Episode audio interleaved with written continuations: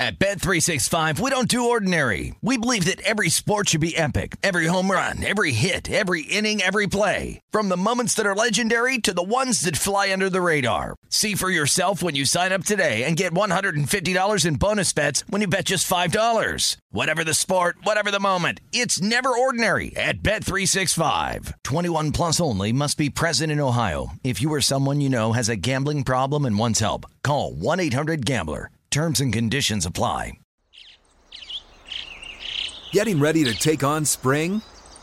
Make your first move with the reliable performance and power of STIHL battery tools. From hedge trimmers and mowers to string trimmers and more, right now you can save $50 on select battery tool sets.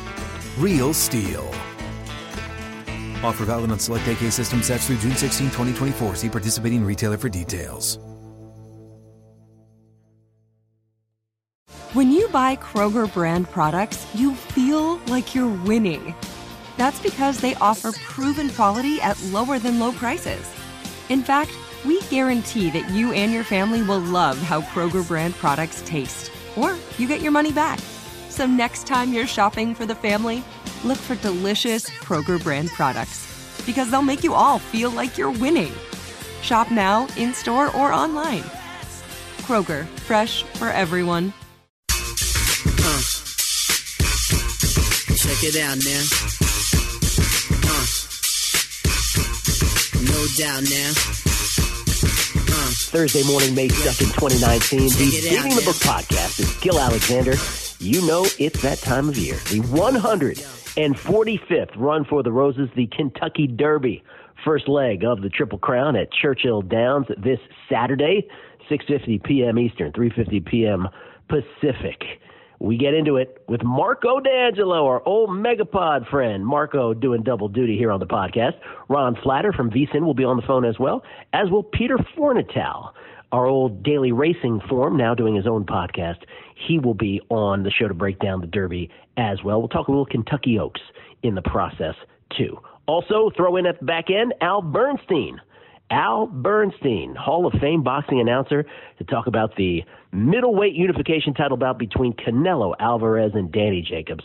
That's on the show as well today. Enjoy horse racing and boxing, parting like it's 1978 on today's Beating the Book Back podcast. to a numbers game with your host, Gil Alexander, broadcasting live from our VSIN studios in Las Vegas. Back on a numbers game here at VSIN. Skill Alexander. Thanks for tuning in. Sirius XM Channel 204. By the way, I should mention I'm on the Raptors tonight. I didn't make that clear. I'm on the Velociraptors, who I mentioned earlier. Uh, Velociraptors, indigenous to the T Dot, the six up there in Toronto, clearly. No, they, they named it after because of the popularity of the movie Jurassic Park at that time. They named their team the Raptors.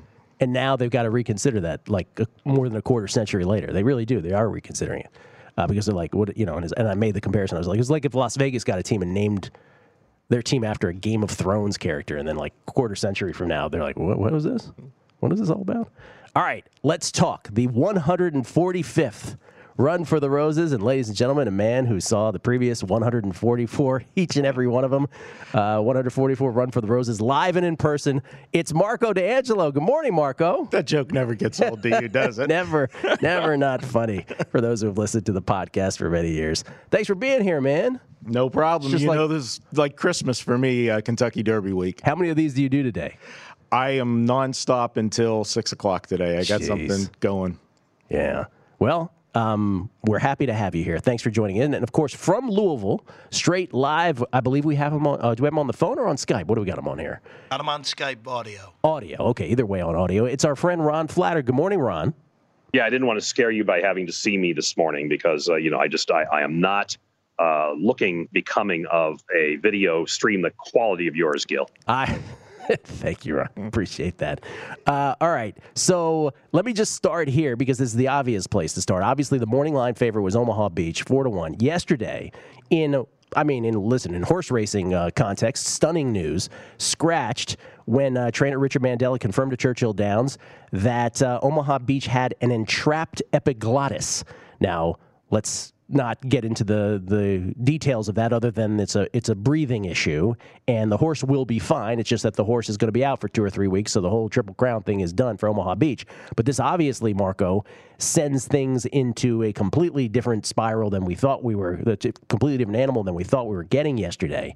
Uh, the first question I usually ask on well first of all before I get to that I, I was thinking this sounds I remember something like this happening and I remember I'll have another in 2012 before the Belmont Stakes. I'll have another had a shot at the Triple Crown. Mm-hmm. It was the day before that I'll have another had tendonitis, couldn't go. Right. They took him out. Uh, and then, you know, it's that one was a more serious injury where here, like you said, this is going to be just a th- two to three week procedure.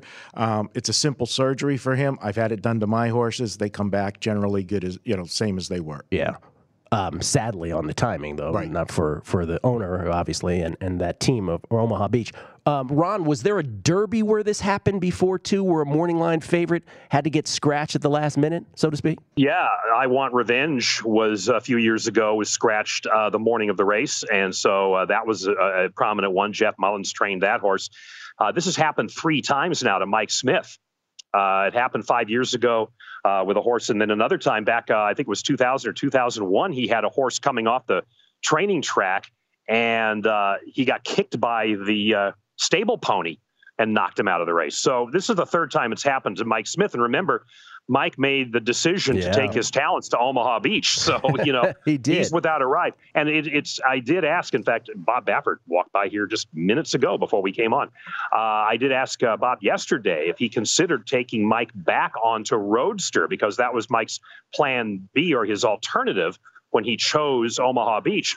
And Bob said, no, he's sticking with Florent Geroux. Uh, I did ask Mike uh, by text, and we were going back and forth, and even had a phone conversation last night uh, if you know, as a as an afterthought, I asked him, "Is anybody going after you, maybe to be a substitute writer?" And I never heard back from him. So read into that what you will.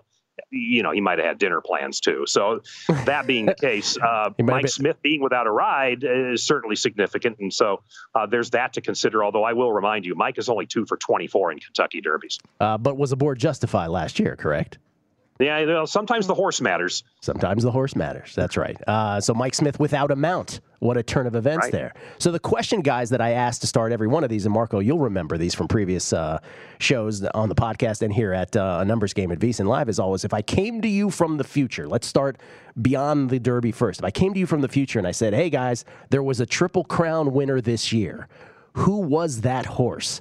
And I'm guessing the answer would have been Omaha Beach if, if you had to answer it. If I had to answer it, yes, I would have said Omaha Beach. But I was doing a podcast yesterday, actually, as the news was breaking, and we were actually talking about the Triple Crown. And I was saying, there's not going to be a Triple Crown winner this year. Even with Omaha you know, Beach. Even with Omaha Beach. And I thought there was actually value. Yesterday was around town minus 550. You could get it on the no. And the reason for that, Gil, is there's not a superstar in this crop very competitive, but more importantly, moving forward to the Preakness this year more than any other year, there's going to be some really good horses waiting in the second and third leg because a horse like Bourbon War is a very good horse that I feel was better than some of the horses that are in the Derby, but just missed out on the points. Instagrand didn't get in. So you have that element that's going to help I think still one of the two legs. I see, and so there and there is no justify in this field, or maybe even better stated, there is no American Pharoah in right. this field uh, that is that dominant. Uh, but if I but if I'm holding you to it, and I said, listen, there was a Triple Crown winner, which of these horses had the best shot? Um, I you don't even want to answer it, do you? I, I would go with Roadster. Uh, okay. oh wow! This is a horse that you know is lightly raced. Uh, only has two starts this year, and if you notice, Baffert has three horses this year. Yes, he does. And you remember going into last year's Derby, all of the talk, the question on Justify was, does he have enough of a foundation? And you know he didn't race it too, and we know that no horse had done that since way back when Apollo did it. You know, it seemed like yesterday for me. Everyone loves the Apollo stat. Yeah. yeah. And but he he broke that myth last year. Well, look at his three entries this year. They all have two starts. Where, you know, generally a lot of trainers like to have the three going into the Derby. All of his only have two starts this season. Talking about improbable, roadster, and game winner. Uh, Ron, same question for you, just sort of a, a hypothetical. If, if I came to you from the future and there is a Triple Crown winner, what horse would that be? Well, I am going to agree that Roadster is my pick for the Kentucky Derby, so therefore he would be my pick for a Triple Crown. But I actually think Game Winner might be better suited in that regard. The only question I have with Game Winner is whether he has peaked, whether his precocity at age two has been caught up with by the ever growing three year olds uh, that are in the rest of the field. But Roadster, his only real loss was last year in the Del Mar Futurity. He finished third it was discovered he had a throat issue. So while we're talking throat issues, uh, here, here was one with Roadster. He had a successful operation on it and has won his two races since, uh, both with Mike Smith, and now you have Florent Geroux aboard. By the way, I'm not sure. I don't want to bury a sub lead that's been going on here, but there's another horse that may have to scratch out of the race, and that is the closer High Call, the number 11 horse uh, trained by Kiaran McLaughlin uh, developed a foot abscess. And if that abscess does not clear up in the next 24 hours, he will be scratched from the race at nine o'clock Eastern time tomorrow morning. So you could have a field of 19. And where that is significant for the horses that we've just mentioned, if High Call is out, the number 11 horse, and Omaha Beach already out, the horse that will move in and get stuck in the 14 hole, that spot that is a bottleneck that's just inviting the 15 and the 16 to come over and slam into him, game winner. The horse that would come out of the 15 hole, his stablemate Roadster. So you think that's going to throw a little intrigue into the race if High Call scratches out? Hmm. You bet. Interesting. Uh, so that makes sense because I was, you know, the thing I was saying yesterday was I was when Omaha Beach got scratched, that moved Roadster from from the 17. Everybody's saying, oh, no one's ever won from 17 to 16. I'm like, oh, now all of a sudden Roadster can win it. Like, so I found that to be uh, a, l- a little bit of a, uh, a fake out on, on that stat. Some stats not as uh, meaningful as others, but I like your angle on that, Ron. So yeah, and by the way, American Pharoah drew in. I think there were only uh, 18 in the race when he won in, uh, in 2015. He got scratched inward, and I think he came out of. He may have been in the 17, but he drew inward as a result. So yeah, I think I think that's a bogus stat because let's remember, go back in time in the Kentucky Derby, there weren't always 17 horses in the race. That's, that's just right. a recent. Uh, that's, that's right. a recent trend. Absolutely. So with Omaha Beach out of the running, so Churchill Downs uh, oddsmaker Mike Battaglia revised the morning line game winner. Now the nine to two favorite for the mile and a quarter race on Saturday. Improbable and Roadster uh, installed as the co-second choices at five to one. So Baffert, Bob Baffert's got the top three choices in what uh, could be a 20 horse field. We will see how it shakes out,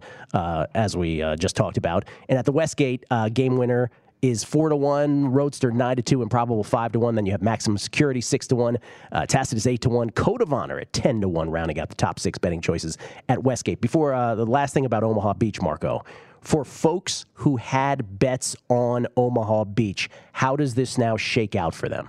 Well, it depends if it was a pari-mutuel uh, bet early. Uh, they start taking bets early uh, at the Derby and stuff.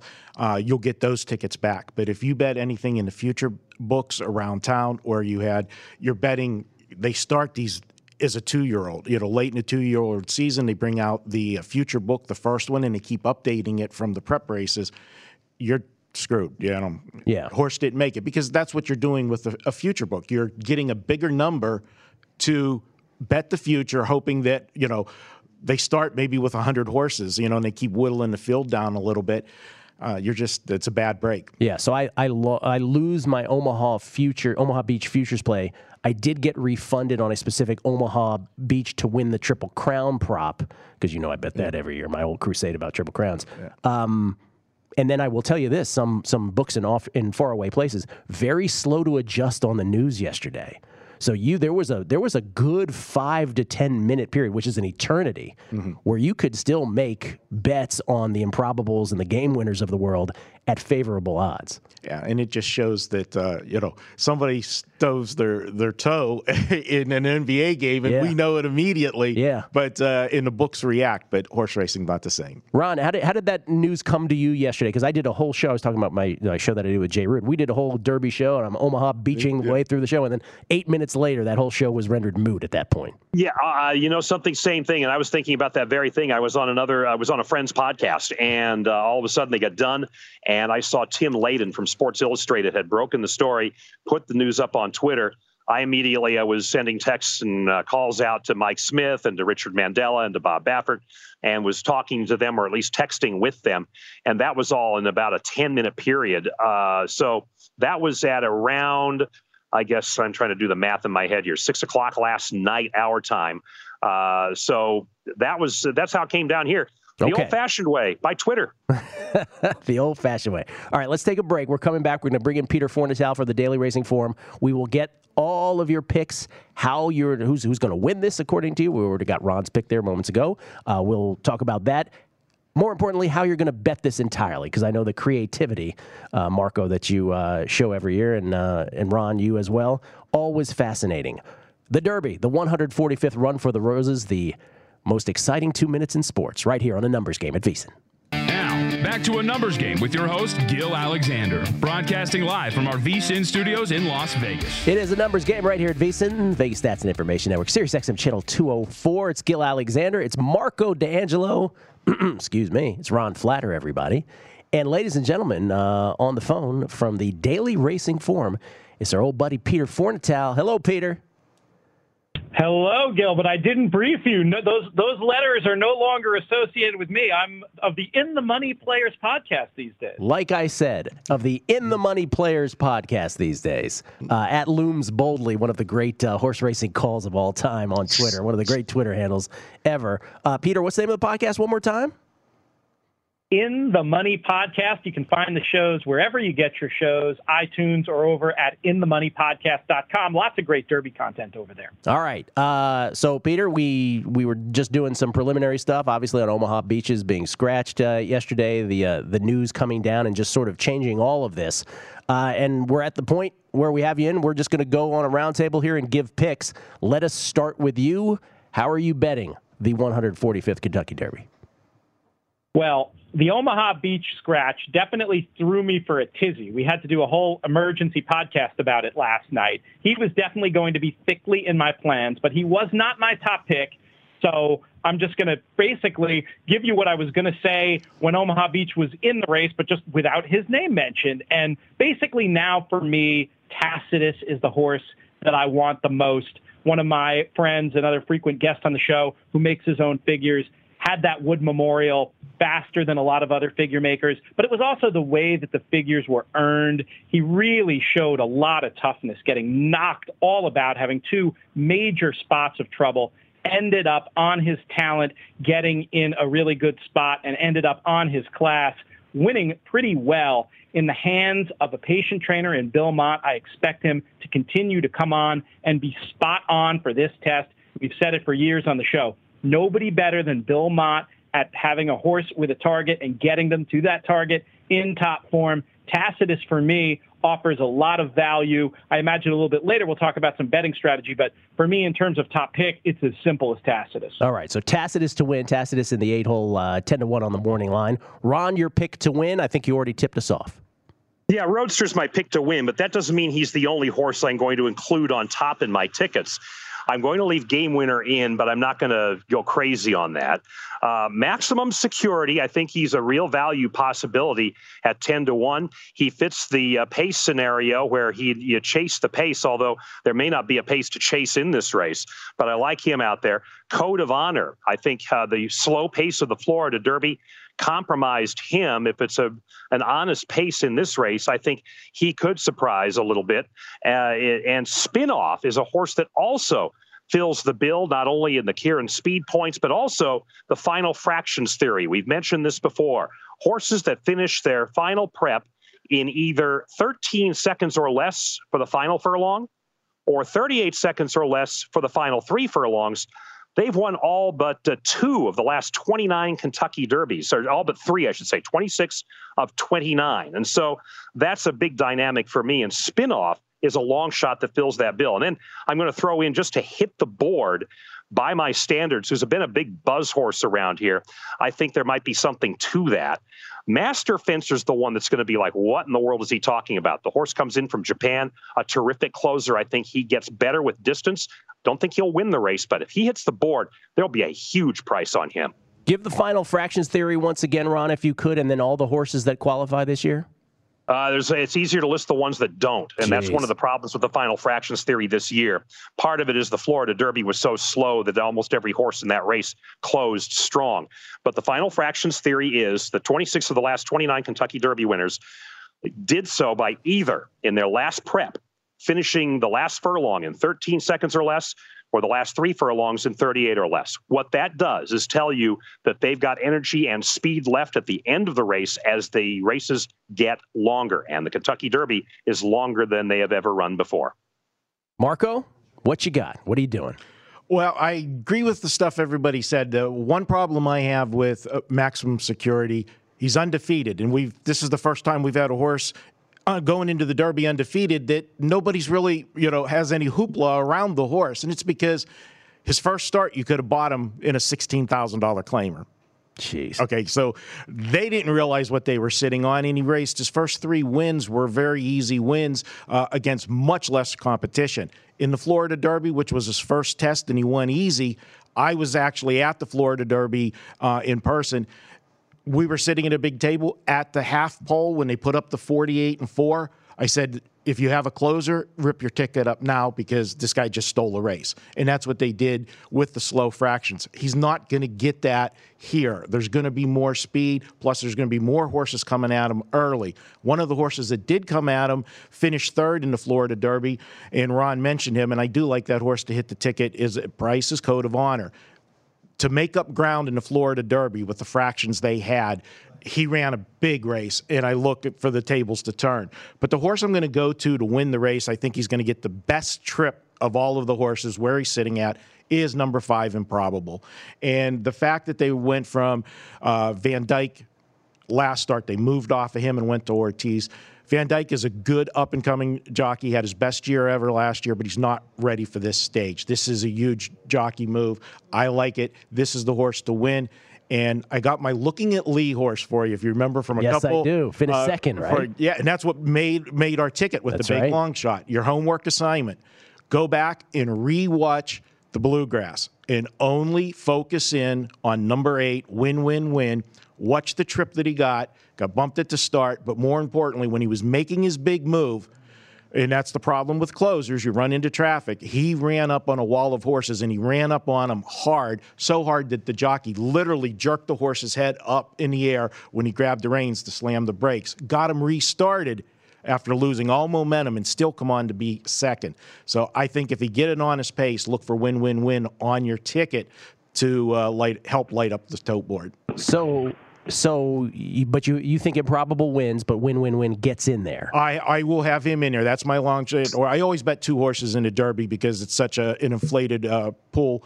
Uh, improbable will be my horse across the board, and the long shot will be win win win. Win win win now in the 13 hole with the uh, Omaha Beach scratch.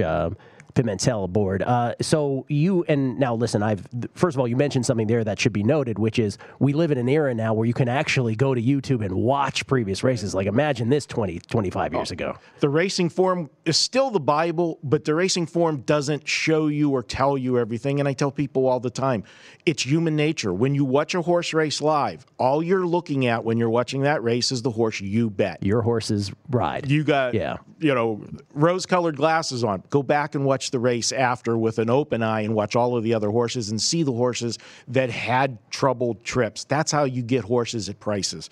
Uh, everybody can read the form and see a horse that's won four in a row. It's finding those horses that are improving Right. but had problems and had a good excuse of why. Okay, so let's get into then specifically. I, I don't maybe don't want to give entire specifics, but your general strategy. Because all right, we know who you, who who you got winning. We know who you got in there. But are you are you exacting? Are you wheeling? What are you doing here? I'm playing exactas and trifectas, and what I like to do on the trifecta is I do what is called a pyramid. I'll put four horses on top in the first slot, so any one of those four can win. I'll put five in the second slot, which would be the same four, and then one new horse, and then I'll put six or seven underneath. Now in the Derby. I might put a couple extra horses on the bottom end of that because we know that something can run third and run a big price. You can invest more money in the Derby because you're going to get a bigger return just because of the inflated prize pool, the purse of all of the, as we like to refer to, dead money. I knew you were going to say there it is. It's an official Derby show with the dead money. All right, uh, Peter, same question for you then. How are you betting this? I'm really interested in the Oaks Derby double this year. Other Ah. years we've talked about the double going from the turf race into the Derby. This year I like the Oaks Derby double because I'm going to take a stand against the big favorite Bella Fina in the Kentucky Oaks. She may prove me wrong, but I haven't loved the recent track work, and she did have her lone sort of poor start of her career over the Churchill Strip. And there's a couple in there that I like to try to get live to Tacitus and maybe a couple of long shots in the Derby. So the two for me in the Oaks are Flor de La Mar, Bob Baffert, Godolphin trainee. I don't believe we're going to get the giant price that's listed in the USA morning line, but this is one who's always meant to have talent, has this test written sort of all over her in terms of her pedigree and everything that was said about her before she even stepped on the race course in the afternoon. The other one I like is Champagne Anyone for Ian Wilkes. Wilkes is known for bringing his horses along slowly, and I think this one just looks to have a really nice setup. I think the pace will be fast. I think Champagne Anyone has a chance to get the money in the Oaks. So hopefully one of those two will win and set me up for a really nice ticket to Tacitus. But in a bet like this, if I'm taking on an odds-on favorite, I have the opportunity to maybe mix in a few more. And I like a lot of the long shots that were mentioned by the guys, specifically that point about code of honor. He has just really had not a whole lot go right this year, especially not go right in terms of him to produce a really fast final time. I think he might get okay conditions to really show up with a big effort in the Kentucky Derby. I would want to have some of those doubles to him. I think Spinoff is another one who's a very interesting long shot. Of the Bafferts, I mean, they all make sense. I don't want to bet them all. I might bet a little to game winner just because I think he's suited for the mile and a quarter. But the main play for me is going to be Oaks Derby doubles, Flor de La Mar and Champagne Anyone to Tacitus, and then I'll mix in a little bit of spin-off and Code of Honor and maybe a little game winner in those. But I think that's the pool for me this year. I like it. You have Oaks thoughts, Marco, at all? I haven't broke down my final thought there on the Oaks. Okay, Ron, I may have uh, I may have buried the headline here, Ron, because you're there at Louisville. There's obviously inclement weather expected. At one point, I heard it was 90% chance of precipitation, and the thought was that if Omaha Beach was in this, that that would help that horse more than any other. Is there a horse now that gets help? And first of all, what is the forecast? Let's start there. And if it is bad, uh, who does this help? I feel like you should ask Peter because he took the exact horses I was going to name in the Oaks. I was, I swear to God, I swear Great to God, I was think alike. screaming. It was I well, we don't think alike on the Derby, but we do on the Oaks, absolutely. And Baffert was touting Flor de La Mar to me back in December, so we'll we'll go from there. Uh, the weather forecast for tomorrow, if you read the National Weather Service, or I should say Saturday, seventy percent chance of rain. If you read the Weather Channel, one hundred percent chance of rain. The question is how much rain, and that's going to be the big if. We they couldn't even get that right last year on race day, the weather forecasters. So if it's uh, if it's the steady shower that they are telling us will happen, then the track will be muddy to sloppy. Uh, here's the thing. Gil, and uh, presuming High Call stays in the race, 15 of the 20 horses in the Derby field this year have experience on wet tracks, on off tracks. So it's it's not like you can really narrow it down. I think it goes back to either you stay with your best horse, may the best horse win, or maybe you lean more toward front runners uh, and uh, pace uh, chasers. But then again, that's kind of what the Derby has become. I don't know that you handicap it a lot differently. If Omaha Beach were in there, yeah, absolutely, he'd have been pounded as the favorite. But now he's not, and we go forward with a lot of horses that have been on wet tracks. You agree with that? I agree with that. Uh, as far as the closers go, if it is a really muddy, sloppy, and you know the mud's getting thrown up, generally that doesn't favor the closers because they don't like to see that you know the mud the, thrown in their face as horses on the front end. If it's a hard rain and they're able you know to scrape the track some, and you're not getting all of that thrown up, then you know really uh, it doesn't change my handicapping. But you're going to have to watch that day and see how it is. Where are you watching, by the way? You here at the South Point again? As we always are. Yes, I will be at biggest biggest Derby party in town. I'm I'm hitching onto your wagon, and you're going to tell me how to bet this. You going to listen for a change? That's right. I won't go rogue on you uh, this time. You hear that, Ron? I'm going to listen to Yeah. a change. Oh man. All right. This, uh, the, the last thing, and, and we'll get you guys back together before the Belmont, is particularly if there's a triple crown that's uh, still at stake, and, and sounds like there might not be based on everything I'm hearing. But uh, I usually ask, Felica nailed this a couple years ago uh, with Tapwrit. I asked before the Derby. Uh, the Belmont, which is the longest of the three Triple Crown races. If you're looking at this field, if you're thinking about the horses that might jump in at some point, um, is there a horse that you're thinking about already about for the Belmont come June? Well, people's first thought always is when it's a, a bigger race, longer distance, that they're going to look for the stone cold closer. And that's not the case all the time because usually you get a slower pace in the race because nobody wants to be that first horse that comes up.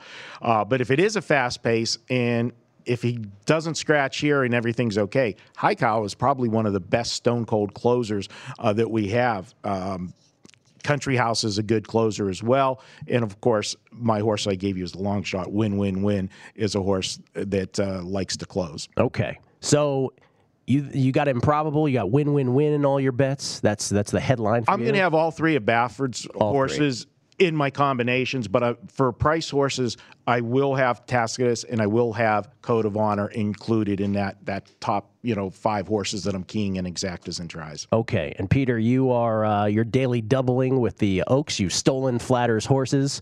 Uh, you've, you've, bitten everything he likes. Man, uh, but you're. But I do listen to his show. I could be self-consciously plagiarizing him. This could be a, a George Harrison situation here. I'll throw in a, an old rock and roll reference for Ron oh. too. That's okay. That's our demo today.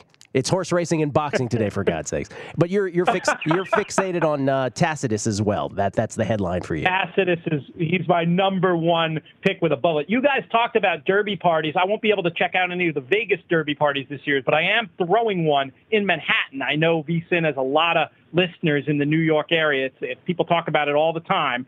And for those who are listening who are going to be in the area, I'm hosting a Derby party, no cover, no minimum at Treadwell Park West on 42nd Street. Come in. Always love to hear from people who hear me from my shows or when I've been fortunate enough to be on with Ron or on with you, Gil. Be great to uh, meet some listeners in person on Derby Day as well. And a numbers game broadcast on Game Plus there in the uh, New York City, New Jersey area as well, bleeding over from Ontario. Uh, and Peter, the name of the podcast one more time. I'm the In the Money Players podcast. Okay and we'll put this in podcast form on beating the book uh, as well. Ron, you you got Roadster, but your other headline on this is what?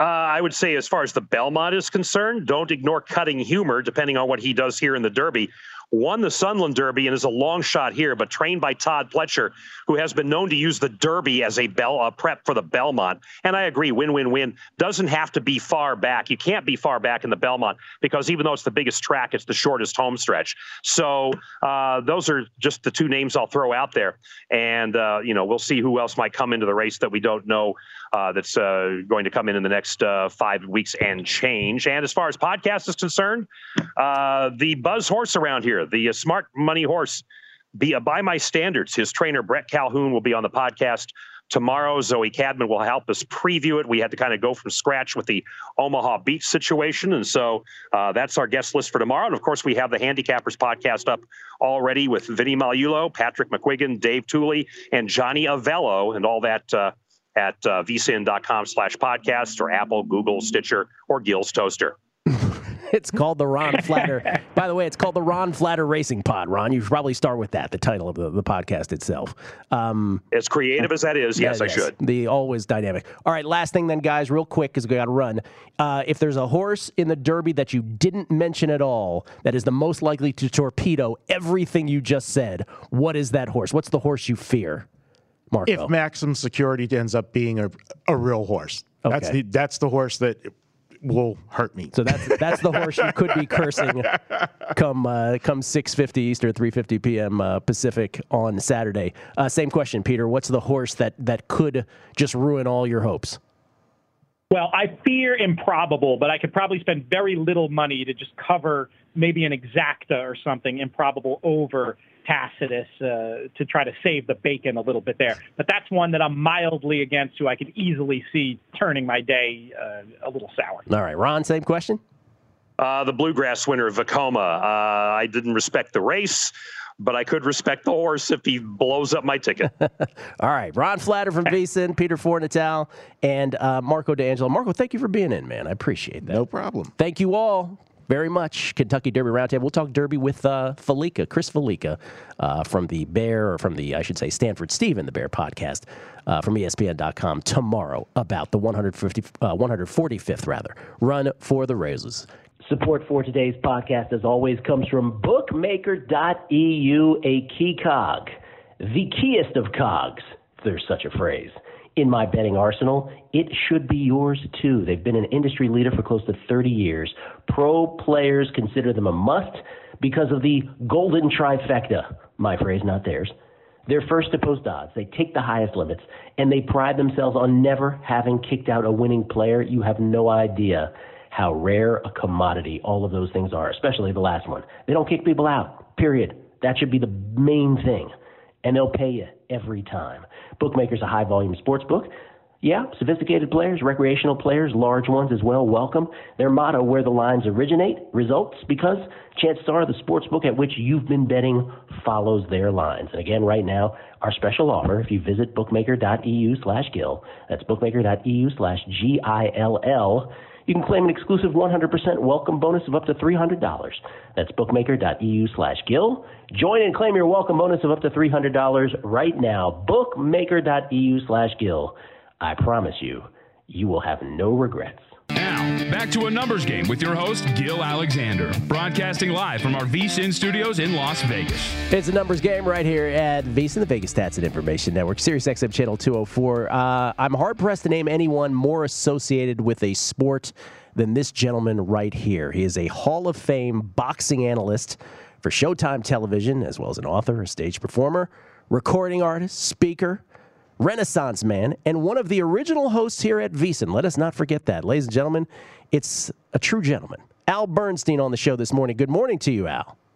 Yo, nice to see you. Nice, nice to talk to you, I mean. Nice to talk to you. Nice to see you. I hope to see you soon. Uh, Al, yeah, exactly. what, what are you keeping your days occupied with these days beyond boxing? I know you're, you're always into something. Well, I, you know, obviously, I'm uh, all the Showtime fights, uh, and uh, I've got a new uh, fight series I'm starting up as well that I'm announcing. But uh, I'm also doing. You mentioned uh, music. I'm going to be. Uh, I'm still doing a lot of music performing, and uh, I'm performing on May 25th at the uh, Tuscany Hotel and Casino. Um, uh, doing my music show. So I do that. It keeps me off the streets, you know. Yeah, keeps you off the streets, Al. That's all. That's all we're concerned about. Like we could only keep Bernstein off the streets, this world would be. You do not place. want me out there. Yeah. You do not want me out there causing mayhem or anything like that. That would be terrible. That's right. Well, I'm glad you mentioned the singing because most people don't know that you that you do sing, and so because you never mentioned that on the boxing uh, telecast, obviously, uh, not to my knowledge, you don't anyway. But May 25th at Tuscany. No, I try not to. Yeah. Yeah, it's fun. I do it. You know, I've been doing it since the early '80s when I started doing it at the Caesar's Palace before the Hagler Hearns fight and before for Hagler Leonard and those kind of fights. Um, I would do engagements at the Caesar's Palace all the time, and then um, you know it was fun. And then it morphed into a different show, and then uh, that was like a more of a, a boxing party thing where I'd show clips and everything. And now I'm back to the music, so it's fun, and cool. uh, uh, I enjoy doing it. Well, you can follow Al, by the way, on Twitter at Al Bernstein. Um, you mentioned Hagler Leonard, a famous middleweight fight of, of years mm gone by, whose anniversary just uh, passed uh, a couple weeks back. Um, so this weekend, you got yourself a unification middleweight title. Uh, Canelo Alvarez, 51 1 and 2 with 35 knockouts. Uh, obviously, people most famously remember the draw, controversial draw against Triple G and the controversial win against Triple G uh, against Daniel Jacobs, who fought Triple G very well a couple years ago himself. Uh, he is 34 2 0, 29 knockouts, has a bit of a height advantage, has a bit of a reach advantage. I guess I want to start with the judges, Al, which is sad that I want to start there, but I guess I do. If I'm not mistaken, these are the same three judges as for as were the case in the last Triple G Canelo fight. Is that right? Yeah, um, they're experienced, lots of they're experienced judges, and uh, one hopes that they will do a good job with this. Um, you know, these fights are. Um, this is can be a fight like excuse me, like the like the Triple G fight that I think we're bound to have a lot of close rounds in this fight, and we're bound to have, uh, if it goes the distance, which many people think it will, um, the judging could could play a role. And you know, there's the perception that Canelo has gotten uh, has done has gotten uh, some couple decisions that maybe he, he couldn't shouldn't have gotten. Um, uh, and so and and there's a perception that he is the golden boy. Uh, he's, he's he's promoted by the golden boy. Yeah. Oscar De La Hoya. Well, but you, Um, but, but- you, but you know, Al, that's what you know. I, I hate to start there, but that's what wor- if I any inclination I have to bet on Jacobs. And first of all, I think my strategy is I'm just going to wait because the the public loves betting underdogs. So I'm just going to wait for them to bet it and wait for Canelo's price to get muted, and then I think I'm going to bet Canelo at a muted price. That's the strategy anyway for me. But any inclination I have to bet Jacobs, I always think about those judges. And I do buy into the fact that to beat Canelo here in Las Vegas, I, don't want to say you got to knock him out, but you really got to out uh, point him. And that's my trouble here thinking about any kind of bet on Jacobs. Yeah, that's the perception, and and there's some there's some uh, you know, and and some of the things that have happened in life back that up, uh, and so the idea uh, that you could win a decision uh, betting on Danny Jacobs does kind of weigh on your mind if you're if you're wagering. That's for sure. Um, now, I do think that Danny Jacobs has the chance in this fight to uh, to to if he if he uses his height and his reach advantage as well as he can, and uh, is able to to keep uh, Canelo at bay, there's a chance he could box well enough to to win those rounds convincingly uh, enough to get the judges. There is a chance that that could happen.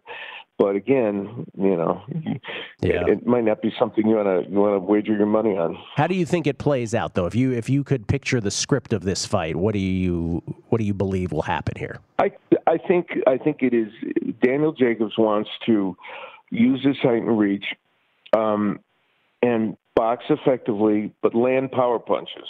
Um, he's he still wants to land with some uh, with some power, and he is a good puncher. He's he's not a uh, he's not just a boxer.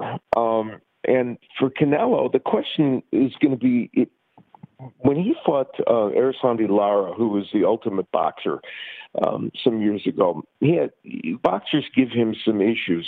Um, he doesn't always have the greatest footwork. He doesn't always, you know, he, he's not that quick uh, on his feet, and so sometimes boxers give him trouble.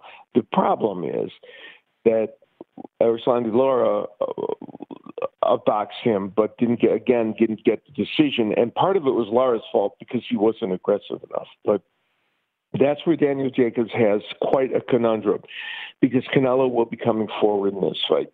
And can he box effectively enough and still give the impression that he's done enough offensively? Um, I don't. The, the, the, interesting thing about this fight, and the big question, is whether either man has the ability to hurt the other man. Canelo has shown an amazing chin. Um, we now realize that based on the Golovkin fights uh, and other fights that um, that he's had, that that you know Canelo Alvarez can take a punch. Um, so I don't know if, if the question of whether Jacobs can hurt him is is is up is in the air, uh, and I'm, I don't know if Canelo will not could knock out Jacobs. So I expect this to go the distance, and I expect it to be a close fight. Talking Al Bernstein, boxing broadcast legend. Uh, again, no one more associated with this sport uh, than Al is uh, in the sport of boxing.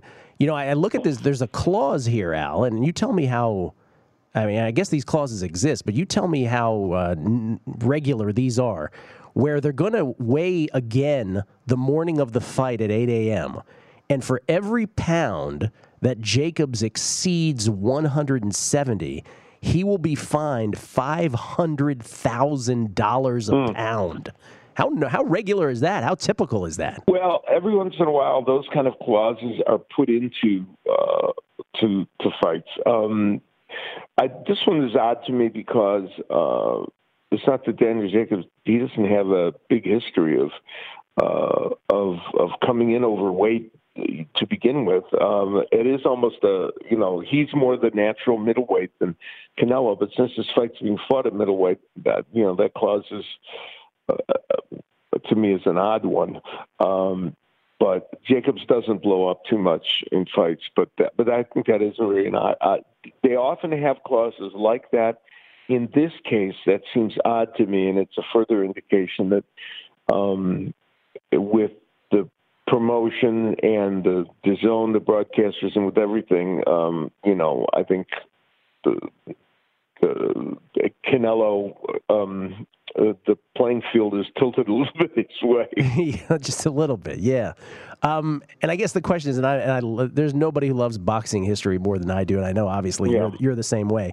But let's let's try to put this in historical perspective. Like if I'm talking to a generation of, of folks who grew up on some mm-hmm. of the fights you mentioned, the Hagler Hagler, Hearn, uh, excuse me, uh, Leonard Hearns one, which still remains my favorite fight of all time. Obviously, oh, the, the yeah the brutality of uh, of Hagler Hearns, and then there was. Uh, uh, Leonard Hagler some years later. But if we think about all of those fights, and I know the later one was middleweight, but the others were welter, we throw Duran in there. That group of fighters versus a, a fight that we're going to see like this on Saturday. Is this amateur hour compared to those guys, in your opinion? Is no. this comparable? What is this? No, it's it, the, the, that was an era. The 1980s was was the most special era boxing has had, maybe in its whole history. When I was and I was a young man in my 30s, when I was fortunate enough to be able to announce many of those fights, I you know was a tremendous break for me because I started in broadcast at age 30, and here it was, you know, four or five, three or four years later, I'm announcing some, some of those kind of fights. It was staggering, but but um, that, and I, I asked people like Gil Clancy and other people that knew eras before me, you know, uh, I said, is this as good as, as it seems to me? And they said, absolutely. It, it's one of the best decades ever. So um, that decade stands on its own uh, for that age, for that uh, weight group and everybody. What this is, so it's very hard for any fights to to match up to those. But this this is we have the Golovkin uh, Canelo fights were exceptionally well fought. They were very very good. Uh, and this will be a very good fight. Um, you know, uh, it, it, it's tough to compare it to the '80s because that was you know, so on a, great, yeah. a, level all all of its own. But this is this should be a very good fight. These are very good fighters, and uh, uh, and and and you know, I talk about uh, wanting to box, and it almost gives the impression he wants to deaden the fight. But I don't know that. You know, I think we're likely to see a lot of action, just like we did in the Golovkin Canelo fights. Uh, and if I, if we look beyond this fight into the boxing landscape, uh, in your opinion, who is who is the most exciting boxing, boxer out there? Is it Errol Spence Jr.? Is that the name that leaps to mind for you? Yeah, Errol Spence is is is a very exciting fighter because he's he's you know we he he just beat Mikey Garcia. He came up in weight to fight him, and one of the things about that fight that was surprising was it, Mikey Garcia is a brilliant fighter, um, but people thought Errol Spence would win primarily because of his strength and his size uh, against the fighters coming up in weight. he actually showed astonishing um, boxing technique, and we knew he had it, but he hadn't. He, but he's the kind of fighter that wants to go in and you know he's he's looking for knockouts. Um, so he's he's the full package. And and I was slow to come around to Errol Spence. You know I thought oh he's good you know but I wasn't labeling him you know a, a superstar. He is he is going to be that. And and we're hoping that he can now get a series of good fights culminating with a fight with Terence Crawford um, that would you know would excite the fans it sure would. All right, so Al, I appreciate it. Listen, so so do you like my betting strategy here? I'm just going to wait, wait, wait, and then bet Canelo. If you if you're making yeah. a bet, what are you doing? Well, I, if if I was if I'd been making the bet before, and I don't know, you'd know better than me where where where um, uh, Jacob started out as an underdog. Um, and I don't know where what are the odds at now? Minus four fifty right now, thereabouts on Canelo, plus three fifty on Daniel uh, Danny Jacobs, Daniel Jacobs. Uh, so Jacobs is a plus three fifty. Uh, uh, he, he's getting uh, he's the underdog, right? He's the underdog. Uh, That's right. Yeah, and, I, and as as yeah. with every underdog, people will bet the underdog pretty much up until fight time. Yeah, they will. I, if I had gotten there earlier when the odds were even better on Jacobs, I would have bet Jacobs um, because I think there would have been value there. Now you're probably in the right spot uh, because you, you can probably get it right when right around fight time. You'll get better odds, and if you believe in Canelo in this fight, um, then it's better to do that and then you know and then get the odds because uh um he probably deserves to be a little bit more of a favorite than he'll go off at Yeah.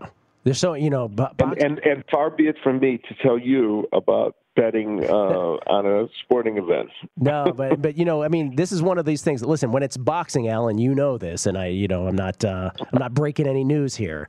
Betting on boxing has this, you know, the thing that's always the voice in the back of your head, which is like, Right. this, this could, anything could happen here with these judges, right? So, and so my Well, thing, and that's true. yeah, Yeah, Yeah. that's true, and, and it's, it makes it different than other sports.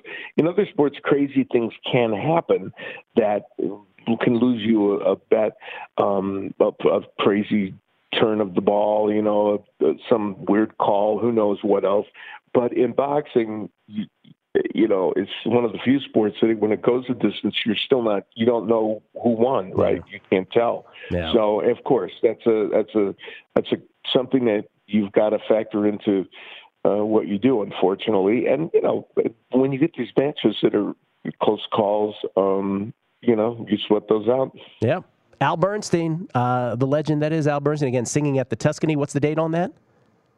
Uh, May 25th, I'll be there from 7:30 to 11:30. But you can come out and have some fun. We'll, and I'm going to be giving some of my books away, and uh, we'll have a good time. All right, Al. Thank you so much for uh, waking up this morning. I appreciate it.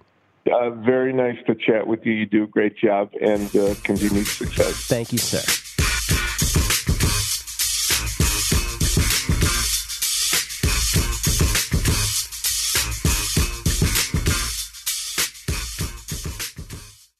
Bet365, we don't do ordinary. We believe that every sport should be epic. Every home run, every hit, every inning, every play. From the moments that are legendary to the ones that fly under the radar. Whether it's a walk-off grand slam or a base hit to center field. Whatever the sport, whatever the moment. It's never ordinary at Bet365. 21 plus only must be present in Ohio. If you or someone you know has a gambling problem and wants help, call 1-800-GAMBLER. Getting ready to take on spring? Make your first move with the reliable performance and power of STIHL battery tools. From hedge trimmers and mowers to string trimmers and more, right now you can save $50 on select battery tool sets. Real STIHL. Offer valid on select AK system sets through June 16, 2024. See participating retailer for details. If a new house is on your wish list in the next five years, grow your savings faster and experience your dreams with an Ohio Homebuyer Plus account from Kemba Financial Credit Union. A savings account specifically designed to save for a new home where you can earn 7% APY, a $500 matching bonus, and a $1,500 mortgage closing cost credit. Learn more at Kemba.org. Offer expires March 31st, 2025. APY equals annual percentage yield. Restrictions apply. NMLS 292230. Equal housing lender. Federally insured by NCUA.